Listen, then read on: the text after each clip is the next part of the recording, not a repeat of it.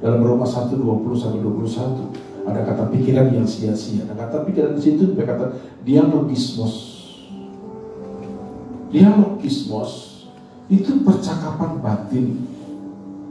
Arti secara luasnya dikatakan dialogismos adalah the thinking of man deliberating with himself.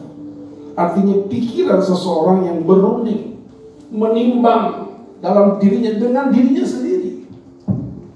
Dia berargumen, dia menimbang dengan dirinya sendiri. Allah adalah roh.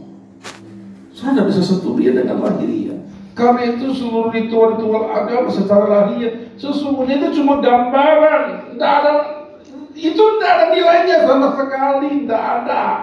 Orang Yahudi sebelum masuk bait Allah cuci muka, cuci kaki, cuci basuh tangan semua. Itu cuma lambang. Tidak nilainya sama sekali. Itu itu cuma tanda ke arah mana Tuhan membawa kita. Batin. Kayaknya bisa menggapai dia dengan batin kita. Banyak orang-orang yang tidak pernah punya waktu untuk berdiam diri dengan batinnya. Tak akan pernah mungkin bisa menggapai Allah, bahkan mengenal Allah. Dan hari ini kita punya problem yang besar. Kita punya hambatan yang sangat besar untuk menghampiri Allah. Karena banyak fasilitas untuk kita mencari pelarian dalam hidup.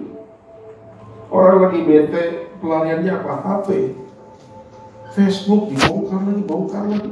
Kadang-kadang akhirnya muncul kata-kata yang tidak masukin lagi, sebarin lagi, buka WA lagi, forward forwardin apa berita-berita yang kadang-kadang nggak jelas beritanya tidak diverifikasi. Di, aduh, kita cari pelarian lewat media sosial, Instagram, bikin-bikin selfie, cengir-cengir. Dia cari pelarian. Dia nggak tahu jiwanya, batinnya berteriak.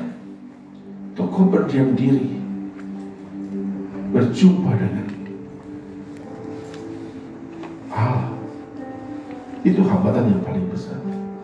Saya lihat berapa banyak orang seperti handphone itu. Saya setuju handphone berguna. Saya juga HP saya di situ semua ada nomor rekening, semua mobil, mobile banking, semua ada di handphone.